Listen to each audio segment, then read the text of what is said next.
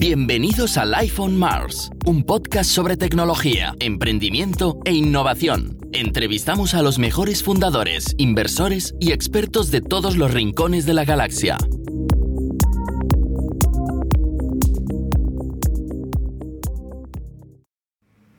Hola, soy Alex, soy fundador de Marspace. Este es un episodio muy especial. Contamos con una de nuestras colaboradoras actuales, Laura Gascón, que nos presentó a un compañero de su Executive MBA, Bernat Llana, que fue el CEO y fundador de Claverize, que luego es una empresa que ha pasado a llamarse Anfluence. Y Bernat nos va a contar la experiencia que está teniendo ahora mismo cerrando su empresa. ¿Por qué hablamos de este tema? Porque en la mayoría de otros podcasts solo escucharemos los casos de éxito de la gente y cómo se crean las empresas, cómo se invierte en ellas, cómo se hacen crecer, cómo se acaban vendiendo y cosas más eh, relacionadas con emprendedores y emprendedoras de éxito. Pero muy raramente contamos ya no tanto historias de fracaso, sino como el resto de las empresas mortales, el 99,9% de las otras empresas de las que también podemos aprender un montón, ¿no? Y no solo de aprender de los Facebooks, Amazons, y, similares. En este caso, ¿qué vamos a aprender en este, en este episodio? Aprendemos la, primero el background de, y toda la, vida de esta, de esta, empresa, de cómo, cómo se gestó, qué tipo de socios tenía, qué tipo de inversión tenía, para dar un poco más de contexto y luego entrar en la fase, en la segunda fase de este episodio, donde ya sí que atacamos el tema de cuándo se decide cerrar la empresa. Cómo se comunica, bueno, cómo se gestiona esto con tus socios fundadores, cómo se comunica a los socios capitalistas y al resto del, board, eh, y luego todos los procesos que hacen falta poner en marcha cuando uno decide ya cerrar la empresa, ¿no? Eh, ¿Qué clic mental tiene que hacer para que uno decida empezar a, bajar la persiana? Porque además Bernat, pues el administrador de la empresa, tiene que ser el último en salir de ella, ¿no? En estos momentos, como decía, está cerrando la, está cerrando la empresa. También aprenderemos cómo gestionarlo emocionalmente, porque es una decisión dura la de cerrar tu propia empresa, máxime cuando llevas nueve años con ella, como en el caso de Bernat, y porque el caso de, en este caso tan paradigmático, que el último, digamos, la última gota que colmó el vaso fue que cuando empezaban a ver la luz del día, tras varios años picando piedra, vino la, la pandemia y en una empresa tan enfocada al sector de los grandes eventos y los festivales como era Anfluence, pues tuvo que, dejarlo correr, ¿no? Y, bueno, la verdad que ha sido, está siendo un final inesperado y, no el mejor que podían esperar pues, los fundadores de esta empresa. Aún así estamos muy convencidos de que en su propia próxima aventura van a tener mucho, mucho más éxito porque tal y como lo están gestionando y como lo han gestionado hasta ahora, seguro que todos los inversores los van a, los van a seguir apoyando. Así que os dejo con este episodio con Bernardo y con Laura. A disfrutarlo. Hola, bienvenidos a Life on Mars. Laura, Bernat, ¿cómo estamos? Buenos días. Buenos días. Buenas. Hoy vamos a hablar de un episodio complicado en la vida de las empresas, que es la, bueno, Siempre hablamos más del nacimiento, del crecimiento de las empresas, pero pocas veces hablamos de cómo terminan estas historias. ¿no? Recientemente tuvimos un episodio, el episodio de Laura, que hoy nos acompaña como co-host de este, este episodio, con, el que habla, con la que hablamos del tema de la venta de una empresa. ¿no? Y vamos a hablar pues, del tema de cómo cerrar una empresa. Bernat en estos momentos está cerrando su empresa, as we speak, nos va a compartir esta, esta experiencia y en el podcast en inglés, para más o menos para cuando haya salido este episodio, hablamos, habremos publicado un par de episodios sobre la venta de empresas con una boutique de, de Money. De Mergers and Acquisitions con Mike Cunningham de Newtech Capital. Dos episodios súper interesantes que hemos grabado esta semana. Así que nada, vamos a hablar de este episodio. ¿Qué os parece si, Laura, ya que tú ya has venido un par de veces y que conoces a Bernard muy bien, le presentas un poco? Hola, ¿qué tal? A ver, eh, ¿cómo presento a Bernat? Porque Bernat y yo tenemos una relación relativamente corta.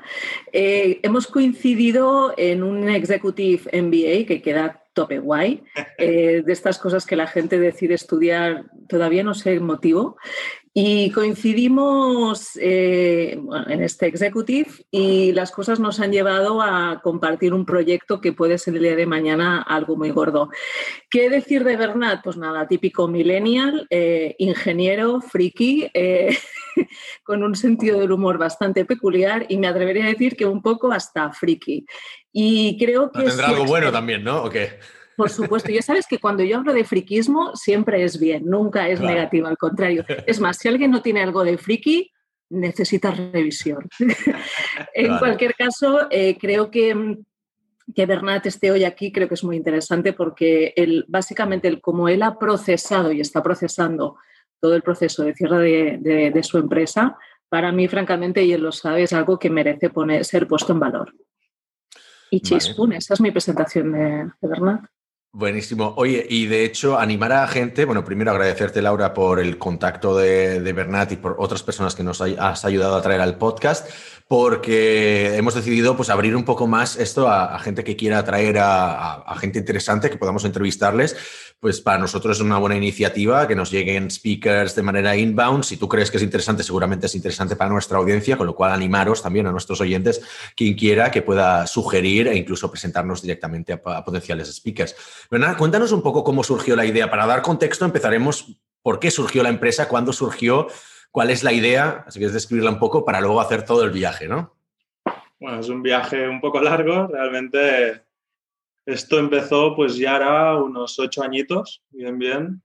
Surge pues al final de, durante la carrera, cuando estábamos terminando, y estudié ingeniería informática, con unos compañeros de clase decidimos eh, empezar algún proyecto para poner en práctica lo que estábamos aprendiendo, ¿no? practicar cómo se pone en marcha un proyecto, cómo se planifica, cómo se ejecuta.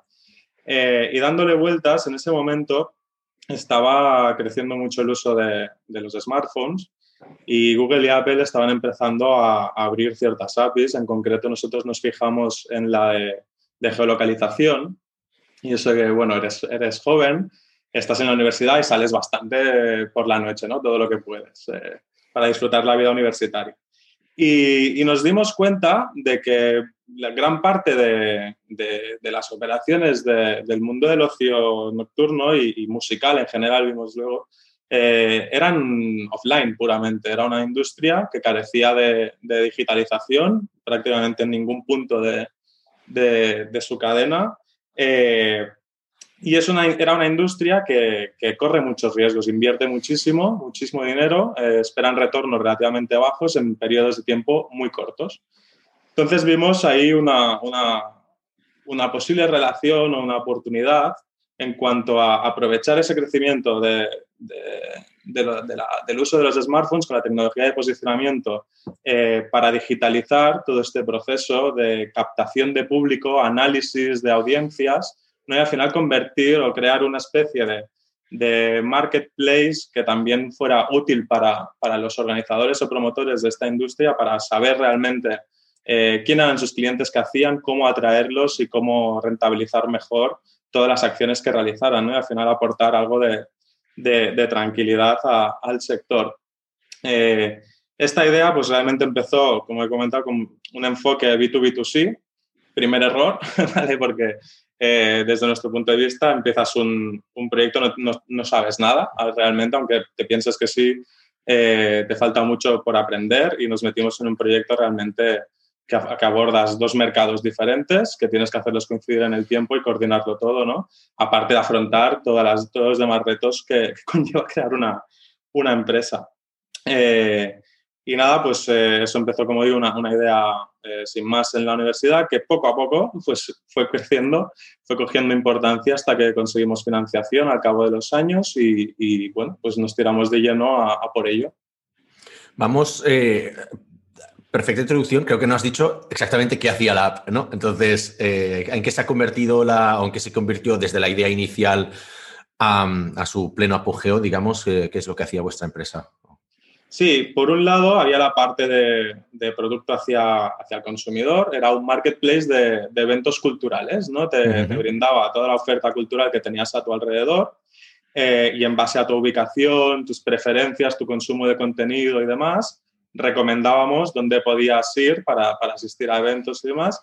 Y con el tiempo, al cabo de año, año y poco de estar eh, trabajando en el proyecto, también eh, añadimos, que es lo que luego eh, se convirtió en la parte core del negocio, desarrollamos una tecnología que nos permitía crear experiencias de marketing de proximidad dentro de los propios recintos.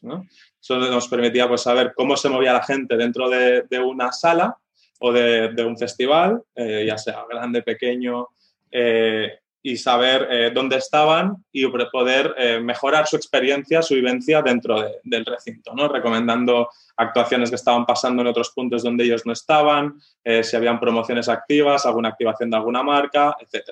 Esto lo que aportaba al final era un conocimiento para los promotores no solo de qué pasaba en su ciudad mm, fuera de, la, durante la semana para entendernos qué hacían sus consumidores, dónde salían, cómo, con qué frecuencia, sino también qué pasaba dentro de su recinto.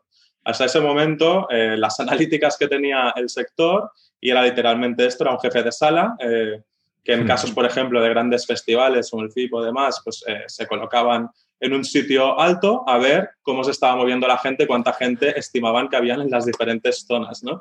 Nosotros lo que conseguimos con esta tecnología es dar números, o sea, realmente cuánta gente está en cada zona, esta gente consume o no, cuánto tiempo eh, de permanencia tienen en cada escenario. Al final eso les, les permitía también evaluar eh, el retorno de las inversiones en, contratación, en, montaje, en, un montón de, parámetros de lo que sería la producción de eventos culturales y musicales. Vale, por la parte de dentro del evento, ahí no, por la parte de la promoción de los eventos, de la agenda, calendarios, etcétera, etcétera, entiendo que competíais con Fiverr, quizás, era uno de los principales competidores o... Claro, una, una de, las, de los retos que tuvimos que afrontar era cómo, cómo desmarcarnos o cómo, cómo comunicar correctamente la diferenciación versus las tiqueteras eh, al uso eh, o, aplicaciones, como bien tú comentas, simplemente de, marketplaces de, de, ocio. ¿no? Nosotros empezamos precisamente un poco con esa idea, pero muy rápido cambiamos hacia la tecnología de posicionamiento y sí que tuvimos un tiempo donde estábamos a, caballo entre, entre las dos percepciones, ¿no? ¿no? tanto lo que queríamos nosotros ejecutar, sino lo que percibían eh, los clientes. Vale. Y una de las cosas que has mencionado, en la que me gustaría hacer bastante hincapié, porque los compañeros de viaje iniciales puede que no coincidan con los, con los finales o puede que coinciden mucho eh, tu viaje, es decir, quiénes eran tus socios y cuándo entraron los inversores en la, en la empresa, ¿no? Y en qué formato entraron. Porque eso quizás nos ayudará más en la, parte, la segunda parte de la, del podcast. A ver, eh, nosotros empezamos, me he comentado, cuatro amigos en la universidad eh, cuando terminamos la universidad no, no, estábamos tomándonos demasiado en serio el proyecto aún y, todos menos yo decidieron pues, eh, empezar a trabajar eh, en empresas, en grandes corporaciones o empresas tecnológicas que estaban creciendo mucho y, centrarse en ello y abandonar el proyecto. ¿no? entonces tuve un tiempo que estuve, sigue, seguí desarrollando yo solo la tecnología hasta que por el camino me crucé con el que, con el que fue y es mi, mi socio aún, mi fundador, que él ahora conoce también, David Alonso. Eh, le expliqué la idea, le conseguí liar y, fue con él quien, quien empezamos a desarrollar en serio el, proyecto y con el que fuimos a buscar financiación, la primera, la primera parte de financiación. Eh, realmente hemos sido él y yo quien hemos estado desarrollando el proyecto finalmente.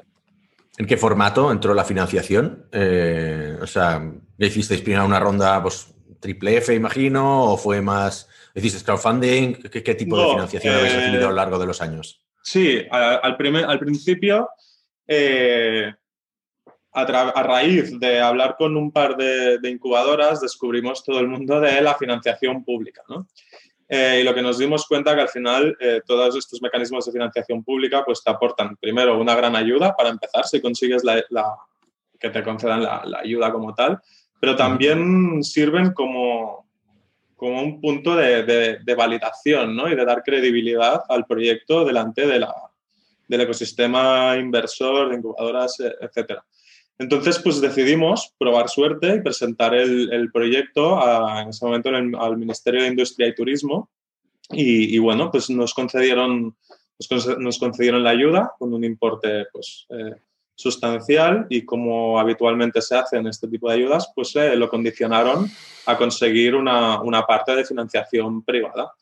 Entonces, en ese momento, y gracias a la ayuda que nos brindó una incubadora de Barcelona Activa, eh, presentamos el proyecto a, pequeños business angels y sorprendentemente de manera muy ágil conseguimos pues la parte de financiación privada que nos solicitaba eh, en este caso. y nada, pues entonces fue eso, una, una, parte, una gran parte de financiación pública eh, apalancado con una pequeña parte de, financiación privada.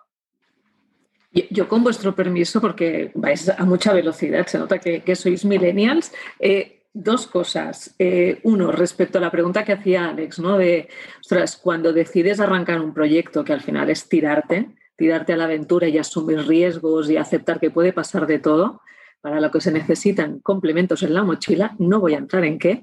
Eh, yo creo que es muy interesante para aquellos que no lo saben la lectura de un libro que es un poco ya viejuno, pero creo que es muy chulo, que es El libro negro del emprendedor, de Fernando Trías de Bes, eh, que para mí es súper relevante dos aspectos que dice el libro. ¿no? Eh, uno, lo primero de todo, tener muy claro cuál es la energía que te arranca a desarrollar un proyecto si es por necesidad o es porque hay un fuego interno que te empuja a que lo hagas.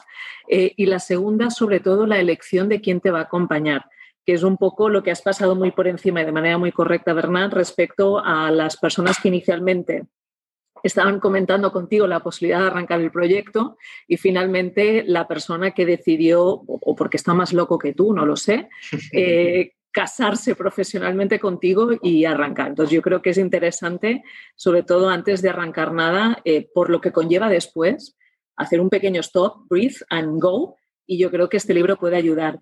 Y segundo, hay una duda que siempre me surge cuando escucho las historias de, de arranque de startups, de cómo conseguimos la financiación. A ver, yo es que me intento imaginar, tengo una idea, fenomenal, tengo mi super PowerPoint con la idea. Vale, ¿Cómo empiezo la búsqueda de dónde está el dinero, con quién tengo que hablar? ¿Cómo lo hicisteis en vuestro caso? Porque yo sé que tú eres un, buscador de recursos natos, pero, pero claro, ¿cómo, cómo lo hicisteis? Nosotros al principio, y esto se dice mucho, ¿no? que, que, dinero hay muchísimo para buenos proyectos, ¿no? Y, y no tan buenos también. Eso suena atópico, eh, pero es cierto. O sea, al final sí que sí que es verdad que cuando intentas abordar este proceso por primera vez, tienes una sensación de, vértigo ¿no? y de no saber eh, dónde ir y qué hacer. Pero eh, sobre todo en Barcelona y Madrid hay un, ecosistema de, inversores muy, muy, muy importante, muy consolidado y muy fácil de, detectar. En este caso, pues eh, las incubadoras también juegan, aceleradoras juegan un papel muy, muy importante de vínculo entre emprendedores y, el ecosistema eh, inversor, por si no tienes esos vínculos. Eh, y es un muy buen punto de, acceso. Las escuelas de negocio también dan la oportunidad a proyectos en fases muy, muy, muy iniciales e incluso en fase de idea a ir y, exponer tu proyecto. Y aunque no consigas financiación en, los primeros intentos, lo que sí que te das cuenta es que muy rápido se va generando un efecto de, bola de nieve. Nosotros, de hecho, eh, los primeros 200.000 euros de financiación los conseguimos a raíz de un único inversor. Le expusimos la idea, decidió invertir unos 50.000 euros y fue él que nos presentó a, creo recordar, 19 inversores más. Entonces, eh, realmente todo pasó, o sea, pasó mucho más rápido de lo que, de lo que te esperas. Y, y, yo siempre que alguien empiece recomendaría, pues eso, acercarse a, sin ningún tipo de miedo a incubadoras, escuelas de negocio y este tipo de, foros porque, porque dan la, la, oportunidad de, acceder a estos contactos de una manera muy, muy ágil. O sea que lo que recomiendas es sin miedo ir con el portátil, cogidos de la mano, en plan jovencitos. Hola, ¿qué tal? Tenemos una idea de proyecto y no pasa nada, no se te comen, ¿no? No, no, lo peor que te pueden decir es que no, ¿no? Y, eso ya lo tienes antes de ir. O sea, al final es quitarte un poco este miedo y, y adelante y te das cuenta de que normalmente eso, que cuando llegas al punto de, querer pedir financiación, normalmente tienes el, el, proyecto mejor trabajado de lo que crees, ¿no? Igual tienes que acabar de ajustar cómo lo cuentas, eh, aprender un poco qué esperan eh, los inversores, qué, quieren escuchar realmente, qué les interesa, pero, pero sí, sí, sin lugar, a duda que se lancen a por ello porque al final eh, el dinero está ahí. Y, si me permites, Alex, una pregunta a raíz de un comentario que ha hecho también Bernat.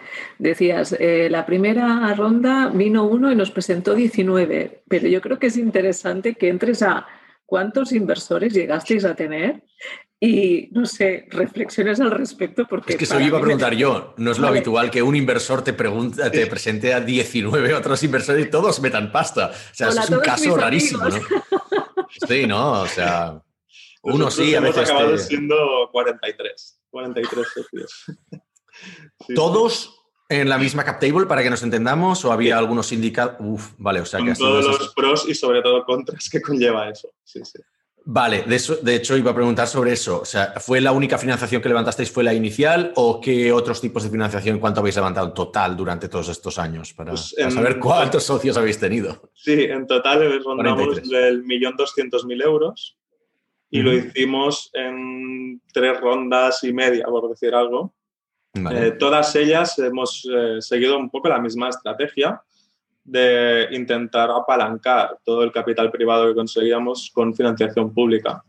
¿vale? Por al final es, eh, ren- rentabilizas mucho más las rondas y, y sí, sí, han sido, pues lo que te digo, tres, tres rondas, casi cuatro.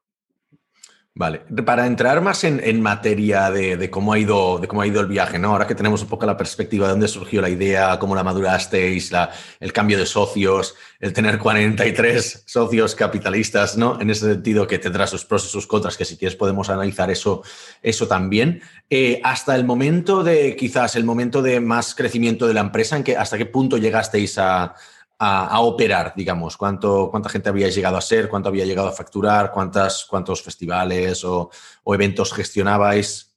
Para dar más dimensión de todo. Pues nosotros realmente estuvimos desarrollando la primera versión del producto que hemos comentado antes eh, hasta finales de 2017, principios de 2018, con el enfoque B2B2C, cuando nos dimos cuenta de que el producto eh, nos costó mucho primero desarrollarlo tecnológicamente, o sea, nos centramos mucho en construir y no tanto en validar, eh, luego fuimos cambiando un poco la, la mentalidad. Eh, y, y hubo un punto donde nos dimos cuenta que realmente donde tenía valor nuestra tecnología era durante el evento. Y también los consumidores, los clientes, eh, teníamos problemas de retención, pero el uso durante los eventos era muy elevado. Y también no teníamos problemas de, comercialización, ¿vale? Porque el hecho de que sea un marketplace, eh, y sobre todo hace, hace unos años ahora empieza a, desaparecer esta, esta percepción, eh, los clientes siempre querían tener una aplicación propia ¿no? Eh, y que los datos fueran suyos y estar seguros de que nadie podía acceder a, a ellos y demás. Entonces, juntando todos estos ingredientes, eh, decidimos hacer un pivote hacia un enfoque puramente B2B. ¿Vale? Hacer una, una marca eh, ad hoc, una aplicación ad hoc para cada cliente. O sea, eh, hicimos, lo que hicimos es industrializar eh, el aplicativo B2C que teníamos para que se pudiera personalizar automáticamente para cada cliente y focalizarnos en eh, los servicios o lo, lo, la propuesta de valor que ofrecíamos durante los eventos.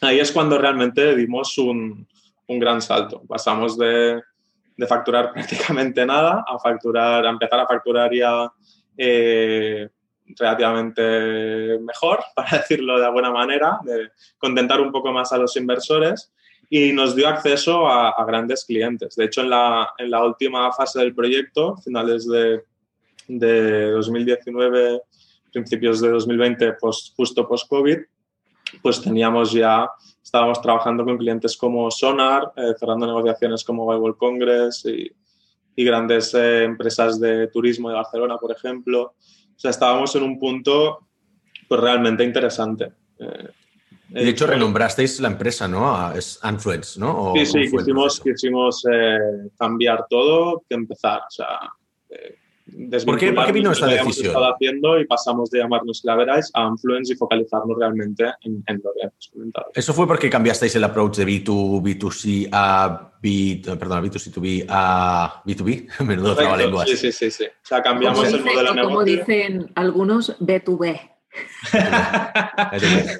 B2B o B2C. Lo digo porque hay que, ya que estamos en el podcast en castellano, incorporar un concepto.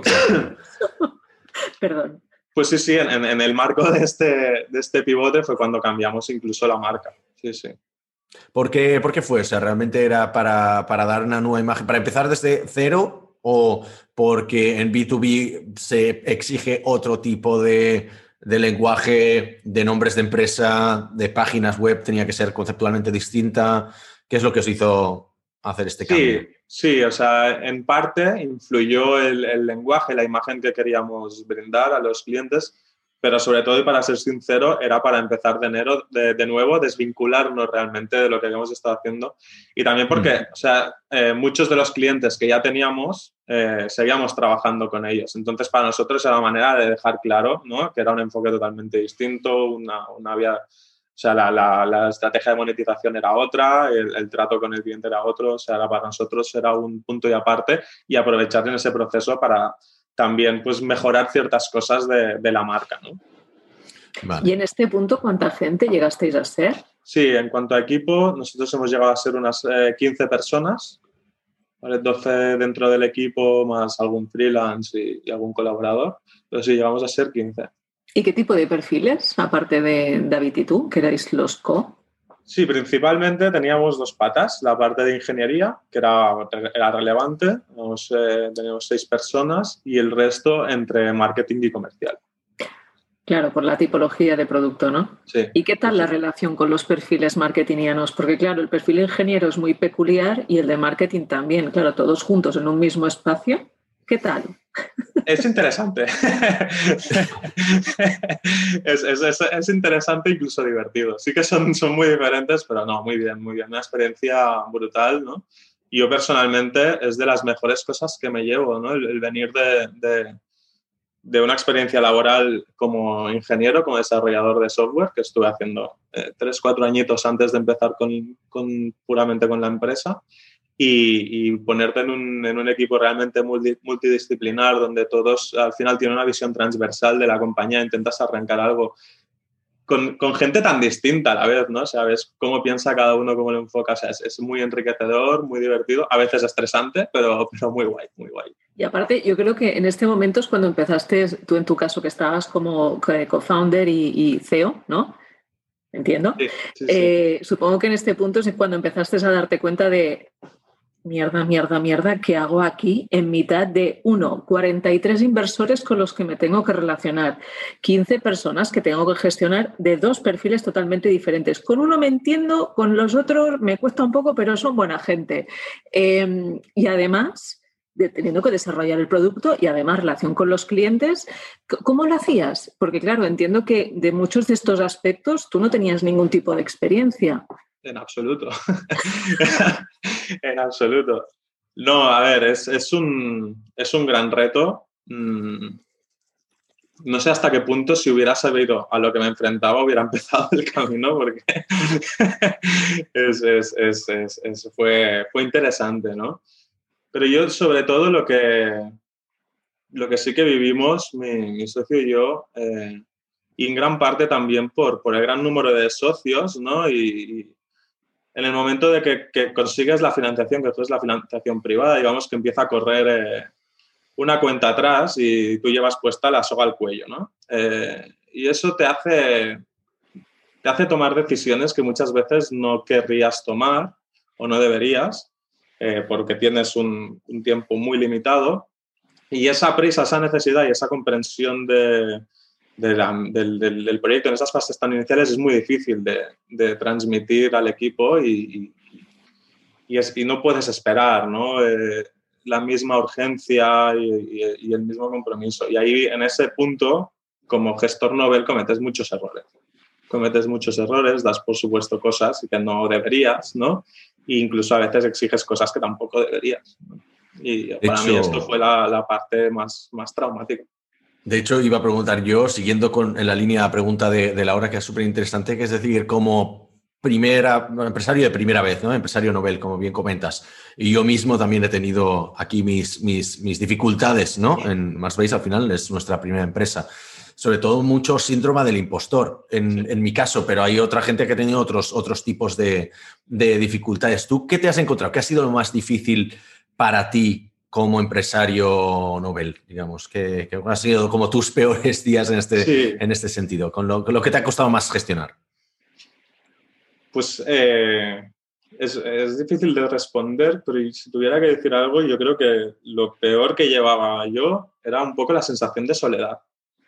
Vale. Es decir, el tener que, que afrontar pues, momentos muy jodidos, muy jodidos, que, que no puedes compartir con el equipo en muchas ocasiones y que tampoco no te puede ayudar nadie, ¿no? Por, o sea, nosotros sí que teníamos la suerte de que de que contábamos con, con inversores que venían de haber sido mentores nuestros y a raíz de tratar con nosotros, de que les gustase el proyecto, habían acabado invirtiendo, o sea, el proceso un poco el, el, ideal ¿no? para nosotros, entonces ayudaban muchísimo, pero incluso con esta gente hay muchos momentos que no, no te pueden ayudar porque no se han encontrado nunca en esta situación o al final es, una, es un camino de decisión que tienes que, tomar tú y para mí eso era, era la, la, la, mayor diferencia de trabajar tú como, como, empleado de una empresa con compañeros o estar tú dirigiendo, dirigiendo un proyecto, ¿no? La, la soledad o sensación de indefensión, ¿no? Y que tienes que a la vez esconder de cara al equipo, de cara a los inversores. Igual estás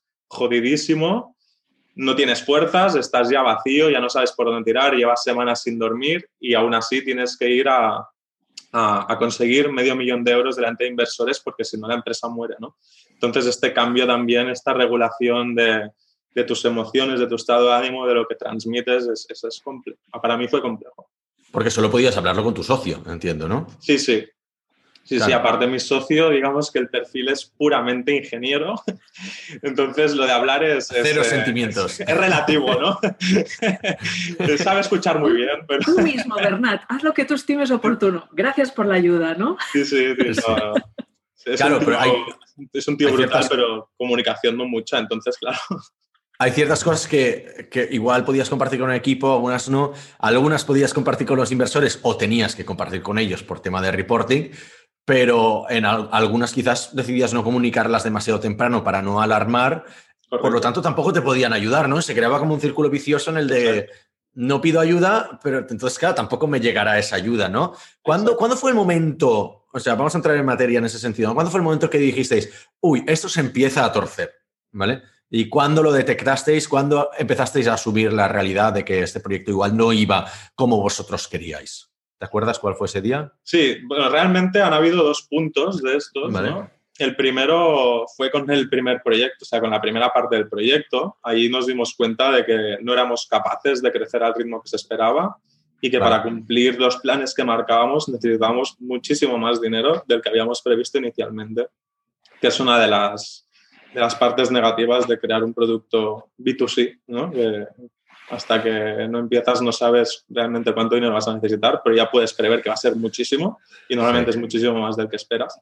Ahí pues vimos que se empezaba a torcer, lo que por suerte tuvimos eh, buenas experiencias con clientes en la parte he comentado de, durante el evento y tal, y vimos que podíamos potenciar esta parte de, de B2B. Y ahí pues decidí presentar un plan al Consejo de Administración eh, exponiendo esto. ¿no? Mira, oye, eh, la parte que hemos estado trabajando hasta ahora no le veo futuro, no, no creo que sea coherente seguir invirtiendo eh, estas cantidades de dinero en intentar captar usuarios porque no, no creo que lleguemos a nada con una inversión razonable, pero se nos presenta esta nueva oportunidad.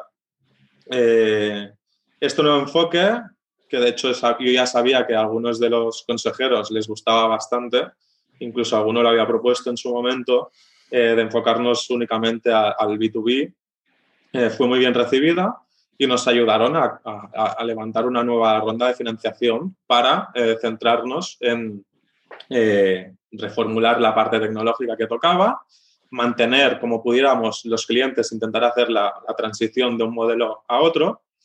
Y realmente esto fue muy bien, o sea, estábamos súper contentos. Lo único que nos pasó es que el último verano, el de 2019, eh, se nos alargó eh, una ronda que teníamos previsto cerrar para ese verano, eh, se nos alargó más de lo esperado y, y a finales de, de, año, octubre, noviembre, nos quedamos sin, sin dinero. En ese momento se dio una, una, circunstancia bastante peculiar donde teníamos un producto que realmente empezaba a funcionar, tenía muy, muy buenas perspectivas, estábamos cerrando grandes contratos Muchos de ellos aún no podíamos empezarlos a facturar porque facturábamos eh, por proyecto y tuvimos que eh, despedir a la gran, a gran parte del equipo, declarar eh, la empresa en preconcurso para ganar tiempo y no tener que cerrar uh -huh. y poder buscar una, una, salida a esta solución. En este proceso, pues realmente nos fue, nos fue muy bien, se nos acercaron varias consultoras, grandes consultoras, que les interesaba la, la tecnología y el enfoque eh, y sobre todo el, tipo de cliente al que vamos dirigidos. y conseguimos eh, cerrar un acuerdo para eh, vender o incorporar nuestra, nuestra empresa dentro de, una gran consultora. Esto estaba yendo muy bien hasta que lo de... Cuando, eso, un, segundo, antes de entrar en eso, ¿por qué se alargó la ronda? Porque hay, a veces se dice mucho eso, se alargó la ronda y nadie da detalles de por qué se puede alargar una ronda, ¿no? O sea, ¿qué pasa? Que es alguien a mucho commitment, pero luego no acaban pagando los inversores, o gente que se sale de, de preacuerdos, o, no sé, ¿sabes? O, ¿por, qué ¿Por qué motivo se puede alargar una ronda de financiación? Porque es algo en lo que yo mismo no tengo la respuesta. Tampoco, ya, es que es lo que te iba a decir, no te, no, no te sabría responder eh, exactamente por qué es. ¿no? Nosotros, la, todas las rondas anteriores realmente fueron muy bien, fueron muy rápidas, y, y esta se atrancó un poquito entiendo también, yo creo, lo achaco a que nosotros ya llevamos varios años con el proyecto, habíamos eh, levantado varias rondas de financiación, eso al final lo que hace es, por un lado, complicar el cap table, como, como tú bien has dicho, ¿no? O sea, a los inversores no les gusta ver ahí mucho, mucho caos, mucho follón de, de inversores por el medio. Eso también te obliga a, a subir el precio de, de las rondas, ¿no? Y, nosotros lo que estábamos buscando era financiar un pivote, ¿no? Vienes de, o sea, en un mismo proyecto mm. que relativamente has fracasado porque o sea, el primer enfoque no funcionó, estás cambiando, sí que arrastras eh, cierta cartera de clientes y tecnología, pero está claro que gran número de esos inversores y de la valoración, pues puede ser que no estén justificados y que sea simplemente un problema histórico, ¿no? Yo creo que, que ese fue uno de los principales motivos. Vale, no hubo nada de alguien que mm, pues no, haber encontrado como un inversor grande, no haber cerrado toda la inversión o que algún inversor se retrasara pagando. No, no sé, yo en este, este sentido estoy súper contento con la mayoría de nuestros inversores. De hecho, eh, siempre nos apoyaban y eran los primeros cuando decidíamos abrir una ronda, que ellos ponían el primer, la primera parte del capital para demostrar el compromiso y, y facilitar, ¿no? Eh, está la toma de decisiones de los nuevos inversores. Yo, en ese sentido, muy, yo, yo, si me permitís un poco para tratar de, de, buscar un porqué de este tipo de situaciones, a ver, yo creo que a veces nos olvidamos que, que el inversor y yo creo que Alex, tú tienes una persona que constantemente estás en contacto, Luis Cavides, eh, que tiene claro, hay inversores que tienen claro cuál es su rol y tienen, hay otros inversores que no lo tienen. Entonces, si nos ponemos en lo que es por naturaleza un inversor, un inversor es, es una persona que ha decidido, en lugar de jugar a bolsa, dedicar ese dinero a otro tipo de bolsa, ¿vale? Por lo tanto, él no sufre la premura o no premura o necesidad de liquidez o no liquidez. Entonces, yo creo que esto afecta a la hora de cuando yo tomo la decisión a cuando la ejecuto, porque al final el inversor no está en la gestión. Realmente, por, eso una. Y dos, que seguramente tiene varias participadas. Eh, y, tercer elemento que yo creo que también es interesante, eh, la época del año. Normalmente, yo no sé vosotros, pero las épocas de junio, julio, así como diciembre, la gente se apoyarda, con perdón, con perdón de la expresión. Es decir, es como, caramba, caramba, la toma de conciencia de que el año ha empezado hace ya unos días y me queda muy poco, porque además voy a hacer vacaciones y hasta octubre no seré efectivo. Entonces, yo creo que con esto lo que quiero incorporar que al final los inversores, a pesar del rol que tienen, que no tienen la premura, Segundo, son personas y por lo tanto cometen torpezas. Entonces, yo creo que es interesante eh, en ese sentido aprovechar un poco y, pararnos un segundo, si, un segundo, si me permites, Alex, en el concepto del error. Porque claro, en el momento que eh, comentabas, ¿no? O sea, eh, presentamos a consejo la toma de decisión de, chicos, vamos a hacer un pivotaje, vamos a dejar este foco, nos vamos a enfocar aquí. Y, y yo creo que es, es, interesante entrar en eso porque al final es admitir públicamente de, o sea, la hemos cagado, o el entorno ha cambiado y la solución que estábamos proponiendo no tiene sentido, ¿cómo se vive ese momento del error? Porque al final, lo que decimos, ¿no? el no poner la inyección en el momento adecuado puede considerarse un error por el impacto que tiene después, pero una toma de decisión de cambio de dirección también se podría considerar un error. ¿Cómo lo vivisteis vosotros esto de, hostia, tío, hemos cagado? Bueno, a lo mejor no sentisteis eso, ¿eh?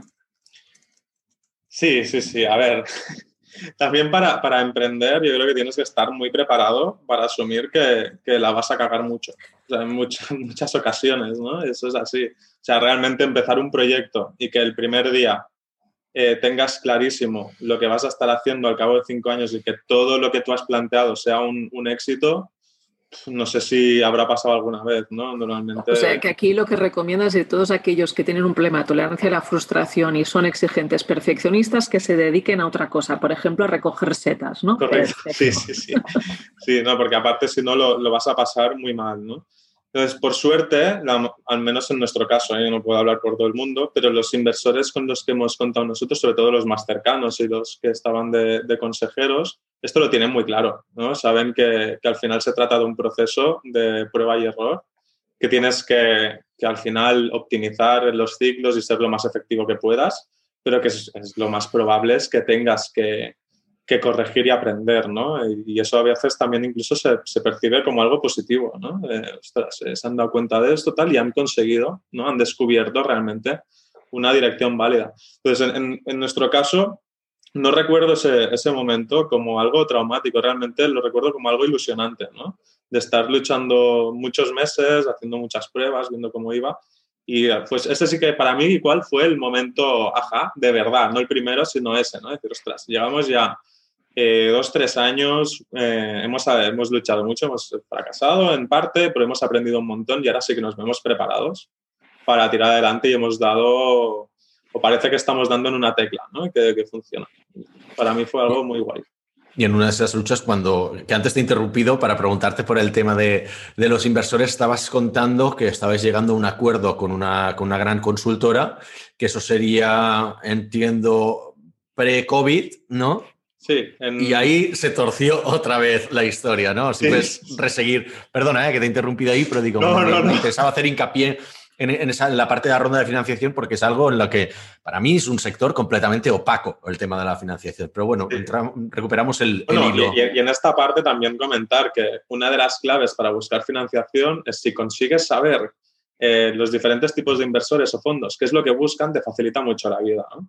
porque realmente el, feedback que dan muchos de ellos cuando te dicen que no o cuando te están pidiendo datos eh, no concuerda con realmente su estrategia de inversión que subyace, ¿no? Entonces, para ti esa información es, es, es, crucial y ahí sí que pierdes mucho tiempo porque igual cada vez que contactas con un inversor y que se interesa, es, ostras, vale, mándame el, el, eh, la presentación del proyecto, vale, ahora mándame los datos financieros, ya no sé qué, hostia, va, vente a nuestra oficina y nos conocemos. Ha vuelto a venir que tenemos otro, que te vas a conocer con el analista de no sé qué para que le cuente. Igual te pasas uno o dos meses hablando con un inversor y no llega a nada, ¿no? Entonces, estos tiempos también, eh, cuanta más información tienes, más, más, más capaz eres de, acortar este tiempo. También por lo que dice la Laura, eh, ellos no tienen prisa. O sea, de hecho, el tiempo solo juega en contra tuya, ¿no? Cuanto más tiempo pase y más jodido estés, más barato van a poder entrar en tu proyecto también. Eso es un punto, un punto a tener en cuenta. Entonces, un poco la lucha de tiempos, de información. Yo hago un, pequeño, un pequeño matiz simplemente porque este proceso que acaba de describir Bernat desde el punto de vista de relación con inversores, no perdamos el foco que también es el proceso de venta con un cliente.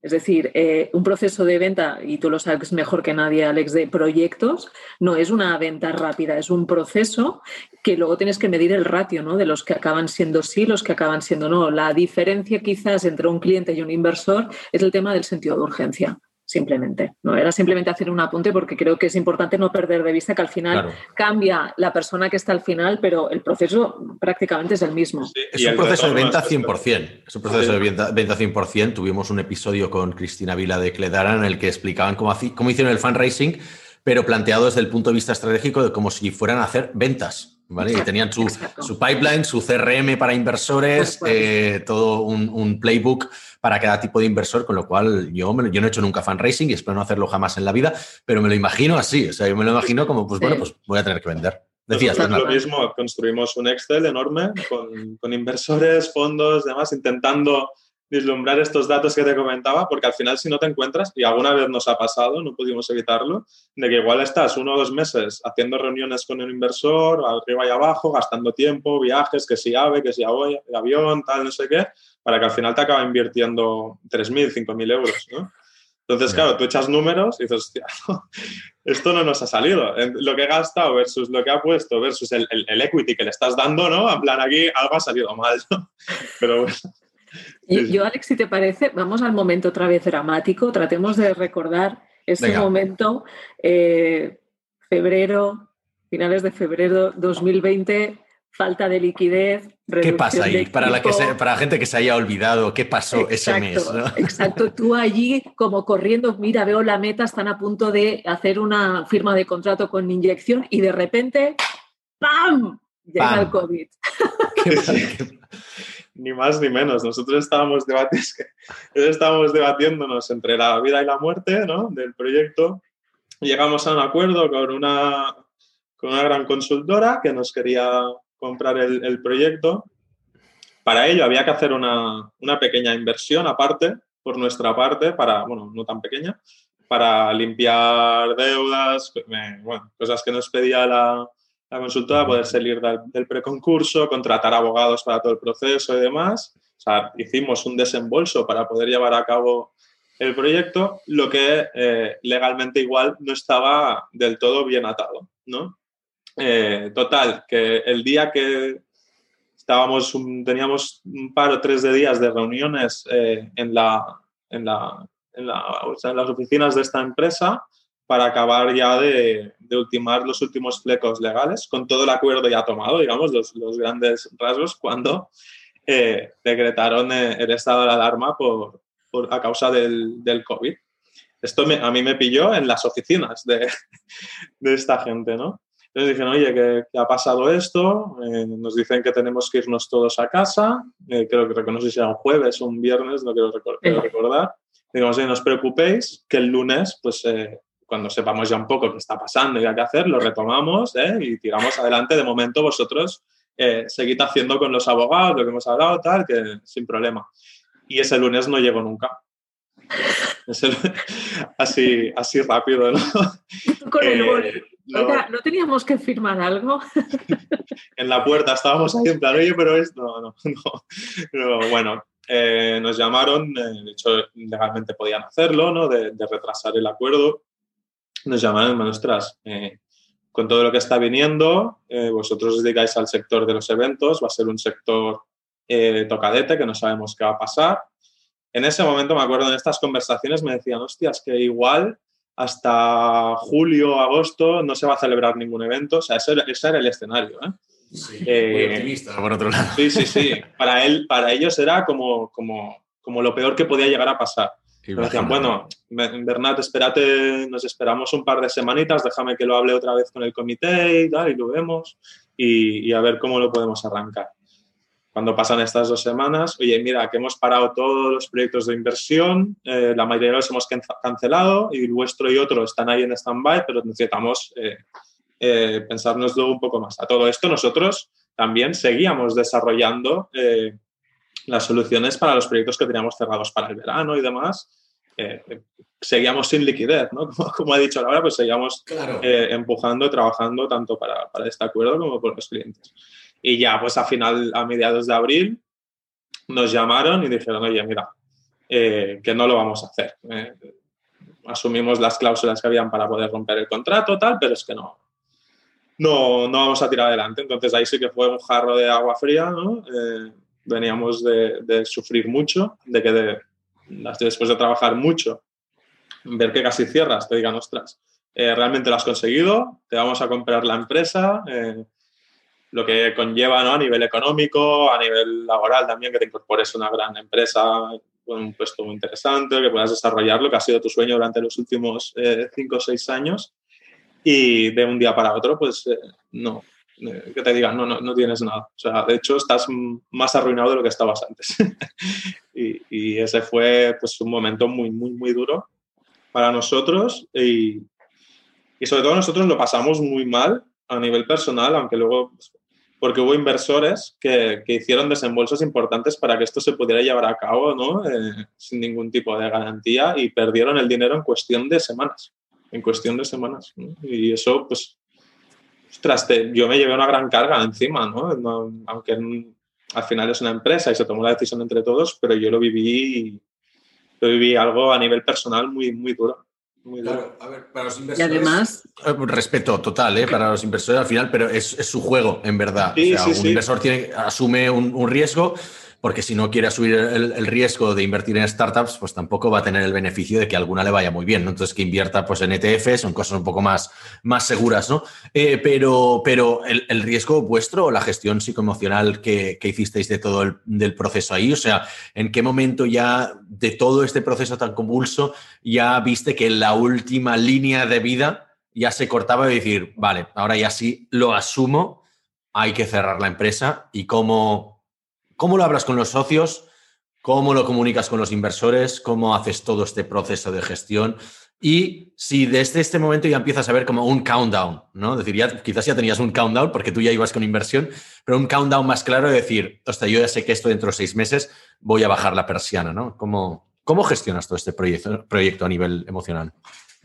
A nivel emocional, o sea, el, mes de marzo, abril fue algo mm, increíblemente jodido para nosotros y bueno, para mí sobre todo. De hecho, fue más o menos la época en la que conocí a, Laura, ella os lo puede decir un poco las grandes charlas que teníamos, ¿no? Porque yo también en ese momento pues buscaba, buscaba mucho consejo de gente que, que hubiera pasado por situaciones similares o que te pudieran aconsejar, porque realmente eh, no, yo no sabía por dónde tirar.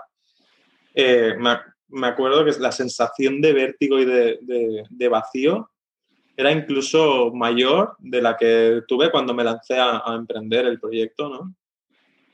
Y, pasó algo bastante curioso. Nosotros en ese momento, cuando empezaba todo esto del COVID, eh, realizamos un análisis muy concienzudo de lo que, creíamos que podía pasar, leíamos mucho, eh, sobre qué, decían los expertos, analistas y demás. Y al final llegamos a, la conclusión de que dada nuestra situación de liquidez y las previsiones eh, que venían por delante, no seríamos capaces de, de tirar adelante. De hecho, nosotros eh, hicimos una, convocamos un consejo de administración. Fue de, los, de lo peorcito que he tenido que hacer, donde me preparé una presentación para justificar el cierre de la empresa. O sea, eh, era todo lo contrario de lo que había estado haciendo hasta el momento, ¿no? Pero había socios que, que nos proponían de, poner algo de dinero, intentar aguantar. Eh, yo no me veía con corazón de, de, pedir dinero porque no creía en ello. O sea, eh, no... También considero que, que, es correcto lo que tú dices. ¿no? Los inversores vienen a jugar, es una parte muy pequeña del patrimonio, ellos saben el riesgo que corren, pero al menos yo a nivel personal, no lo vivía así. ¿no? Te sientes como en, deuda con, con, los inversores. ¿no? Y, yo lo, lo, pasé mal. Y ahí se, giró la situación, se giró porque el consejo, digamos que eh, en cierta manera no aceptó esa realidad y, y nos forzó un poco, o nos, nos guió a intentar, eh, intentar alguna, alguna salida, ¿no? Eh, ostras, si, si esta gran consultora eh, se había interesado y habíamos cerrado el acuerdo, ¿por qué no buscar otra? ¿no? Eh, vayamos a, a, intentar vender el mismo proyecto a, a, otra, otras consultoras, aunque sea a precio de derribo. ¿eh? Busquemos una salida. y esto nos llevó pues, a estar mm, de abril a octubre, noviembre, prácticamente, pues haciendo algo en lo que ni yo ni David creíamos, que no, no le veíamos futuro, que todas las respuestas que nos daban cuando íbamos a picar a todas las puertas era la que esperábamos ya. ostras, esto es muy interesante. Eh, si cuando pase todo esto, venid a vernos, ¿no? Eh, pero claro, tú dices, es que es normal que no, que no nos inviertan, es lo que esperábamos. Y, y fue unos meses pues muy, muy, muy, muy, muy complicados porque estás, te sientes eh, encadenado y obligado a hacer cosas que no quieres, que no quieres y que no crees en ellas, que es lo peor. ¿no? Y, de hecho, ah, que quería destacar una de las ventajas precisamente de empresas sin inversión es el hecho de no tener un consejo de administración. O sea, somos nosotros mismos, somos los fundadores, ¿no? También tiene sus cosas malas porque entonces quizás pues no tienes inversores o una red extendida de gente que te pueda ayudar precisamente porque tienen una involucración directa en el patrimonio y les va un poco de patrimonio en ello, ¿no? Entonces les interesa que os mantengáis a flote. Pero en ese caso, no digo que fuera vuestro caso en particular, pero hemos escuchado más de una vez en el que el consejo de administración, el board, te fuerza a hacer cosas las que tú no crees. Creo que no hay nada peor que forzar a alguien a, hacer algo contra su voluntad, ¿no? Si tú ya has perdido total esperanza, creo que tiene más sentido que tú pactes una salida digna devuelvas lo que puedas o que quedes bien con todo el mundo, porque el mundo este es muy pequeño y realmente eh, tú has dicho, ya te han invertido ah, más de una vez cuando, cuando hicisteis el pivotaje, con lo cual es interesante mantener esa buena, relación y es muy probable que a la que vayas a montar otra cosa vayan a invertir en, los mismos si has quedado con una buena reputación, ¿no? Entonces, a nivel de reputación, ¿cómo gestionaste tú esta situación eh, y cómo saliste de estos meses de negociación con, con grandes consultoras? Eh, ¿La relación se mantuvo con los inversores? Sí, ¿no? Eh, sí, sí, sí, sí, sí, o sea, total, eh, yo ya es, que esta, duda de hacer bootstrapping, o sea, no, buscar inversión o buscar inversores, yo sí lo pongo en una balanza. Al final, lo que hemos conseguido nosotros con los inversores es mucho más de lo que, de lo que puedes sacar de, de negativo. De hecho, este, esta sensación o esto forzarte a hacer cosas que no quieres también muchas de ellas las haces porque, como decía, te sientes en deuda con ellos, ¿no? Ostras, yo no tengo ese capital, ¿cómo puedo remar por el proyecto? Bueno, pues voy a estar X meses sin cobrar, eh, luchando por el proyecto y haciendo todo lo que, todo lo que pueda, ¿no? Aunque tú no creas mucho en ello, pero es que, es que no, lo sientes así, es, es lo que quieres hacer. Nosotros, en ese sentido, nos hemos visto muy arropados por, por los principales inversores que teníamos y de hecho, yo creo que fue un acierto el intentar reflotar la compañía en ese momento, que no lo conseguimos, porque esa reputación delante de los inversores yo creo que nos ayudó a, mantenerla, ¿no? Y incluso a, ganar un punto de, credibilidad, porque es que literalmente luchamos hasta el final, hasta que ya no, no podíamos más, literalmente. O sea, ya no tienes dinero, ya no, no tienes recursos, no hay opciones a las que, a las que agarrarte y nosotros aguantamos a hasta ahí. Entonces, eh, la, parte de relación con los socios muy bien, lo que pasa que sí que en el momento de, pasar de comunicar ciertas cosas en el consejo, en nuestro caso, tener que hacer una comunicación a los 43 socios y tener que convocar una reunión donde tienes que explicarles a todos que, oye, esto se ha acabado y mm, empezar a gestionar las dudas de cada uno de ellos, en plan, hostia, yo no creo que se haya acabado, intentad esto, ¿no? Ya lo, ya lo hemos hecho, oye, ¿por qué no tal? No, ya lo hemos hecho, oye, y si esto lo arrancamos de aquí tres años, oye, ¿sabes? O sea, tú ya has tomado una decisión, es un momento jodido y empezar a, lidiar con 43 socios en uno de los peores momentos de tu vida, pues es, es bastante, bastante duro, ¿no? Por suerte, eh, prácticamente la gran mayoría, ninguno ha puesto problemas, todo lo contrario, se han, han estado muy agradecidos y de lo que hemos hecho hasta entonces y, incluso en la, en la, parte final. O sea, yo estoy agradecidísimo con, con, todos los inversores, la mayoría de inversores que hemos tenido. Y oye, a los que no hemos tenido buena relación o han intentado eh, poner palos en las ruedas del proyecto, pues eh, simplemente esperar no cruzarnos nunca más con ellos en, en nuestra carrera profesional y ya está, y sin más. Yo, sí, si me permites, Bernat, eh, porque lo vi como espectadora esta fase y además, claro, en esa época que las relaciones eran meramente, eh, bueno, prácticamente como ahora, ¿no? Analógicas. Eh, yo, recuerdo varias cosas. Cuando Bernat nos contaba, ¿no? De situaciones de, con el consejo y tal, yo creo que lo que mejor representa cómo se vive ese momento son los GIFs que tenemos todos a disposición en los móviles, sobre todo aquellos de las caras de porque realmente es en estos momentos cuando, ostras, lo que decías tú, eh, yo me acuerdo el día que presentaste la presentación para, oye, tenemos que cerrar, que es que era como, es que no lo han entendido. Pero ¿qué, parte no han entendido de que estamos en situación de COVID, eh, la actividad no se va a poder desarrollar, estamos sin falta de liquidez, eh, estamos sin un duro. O sea, ¿qué, qué más quieren, qué más necesitan. Entonces, yo creo que en estos momentos es cuando aflora a dos cosas importantes, creo yo. Uno, el nivel de profesionalización o no del inversor y por lo tanto de tener claro cuál es su misión y cuál es su función y qué tiene que aportar o no, porque al final no perdamos de vista, el inversor no es gestor, el inversor tiene que confiar en las decisiones que toma, en este caso, quien tiene las llaves de la empresa, que en este caso eras tú. Y segundo, yo creo que, y lo, lo achaco también un poco al shock que nos supuso a todos eh, el estar confinados, la falta de sensibilidad. Eh, es decir, eh, falta de sensibilidad con la propia situación.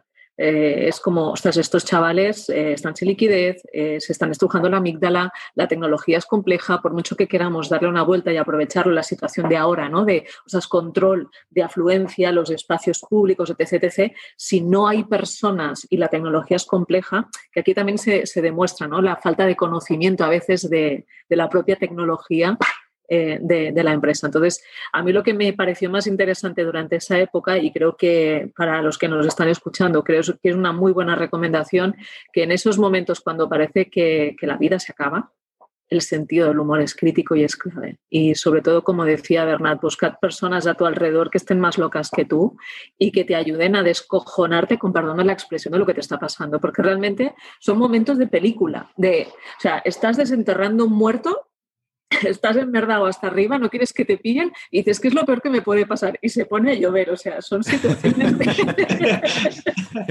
son situaciones de este tipo y realmente yo he llegado a la conclusión de que cuando te pasa algo, eh, algo así es porque el señor universo es un cachondo, primero, eh, y segundo porque creo que está convencido de que esa persona por alguna razón está preparada para gestionar esa situación.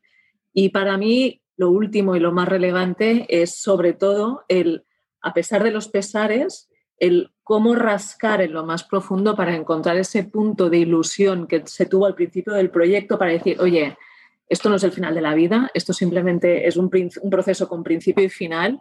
Y en el caso de Bernat, ha sido y es un psicópata, porque incluso estando en esa situación de presión que le recibía por todas partes, lo único que tenía en la cabeza es, bueno, ¿y cuál es el siguiente proyecto? ¿Y cuál es el siguiente proyecto? Y es como, a ver, chico, ¿te quieres parar un poco, por favor?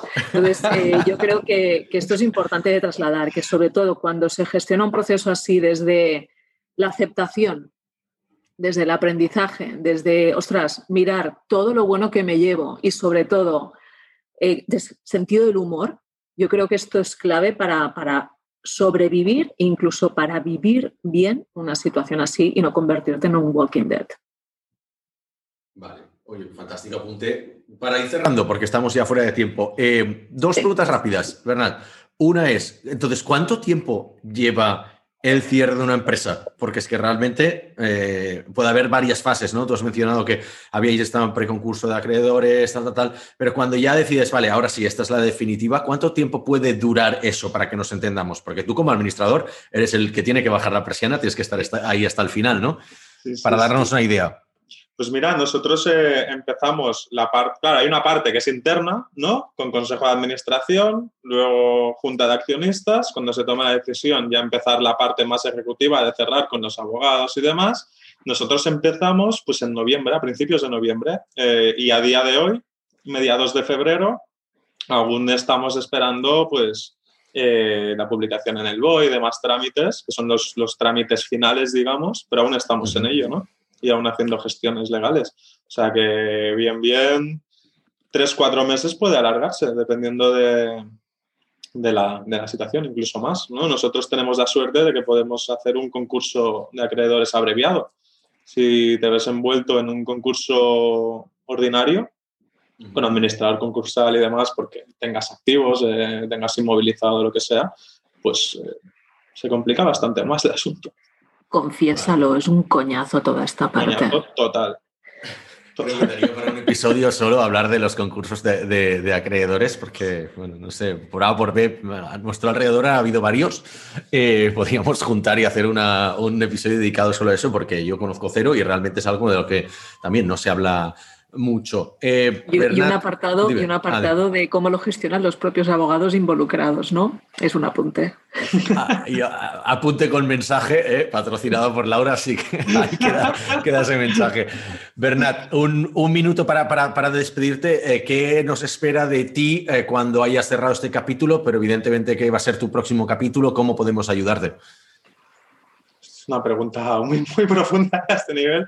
No, realmente ahora mismo no, no me he parado a pensar mucho en el futuro. Para, precisamente yo creo que es un mecanismo de, de defensa delante de toda esta situación, ¿no? Porque estás que no puedes tirar adelante ni atrás. Entonces, eh, no, realmente estoy en un momento donde quiero recuperar tiempo, vivir un poco eh, el tiempo perdido con la familia, con los amigos, eh, recuperar el deporte. O sea, no, no, no te sabría decir la verdad.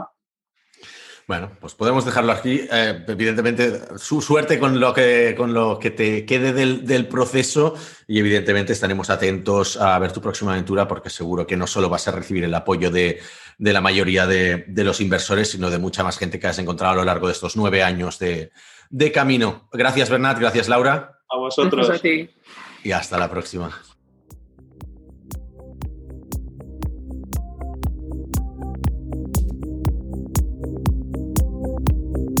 Somos Mars Based, una consultora 100% remota especializada en desarrollo web y móvil de Barcelona.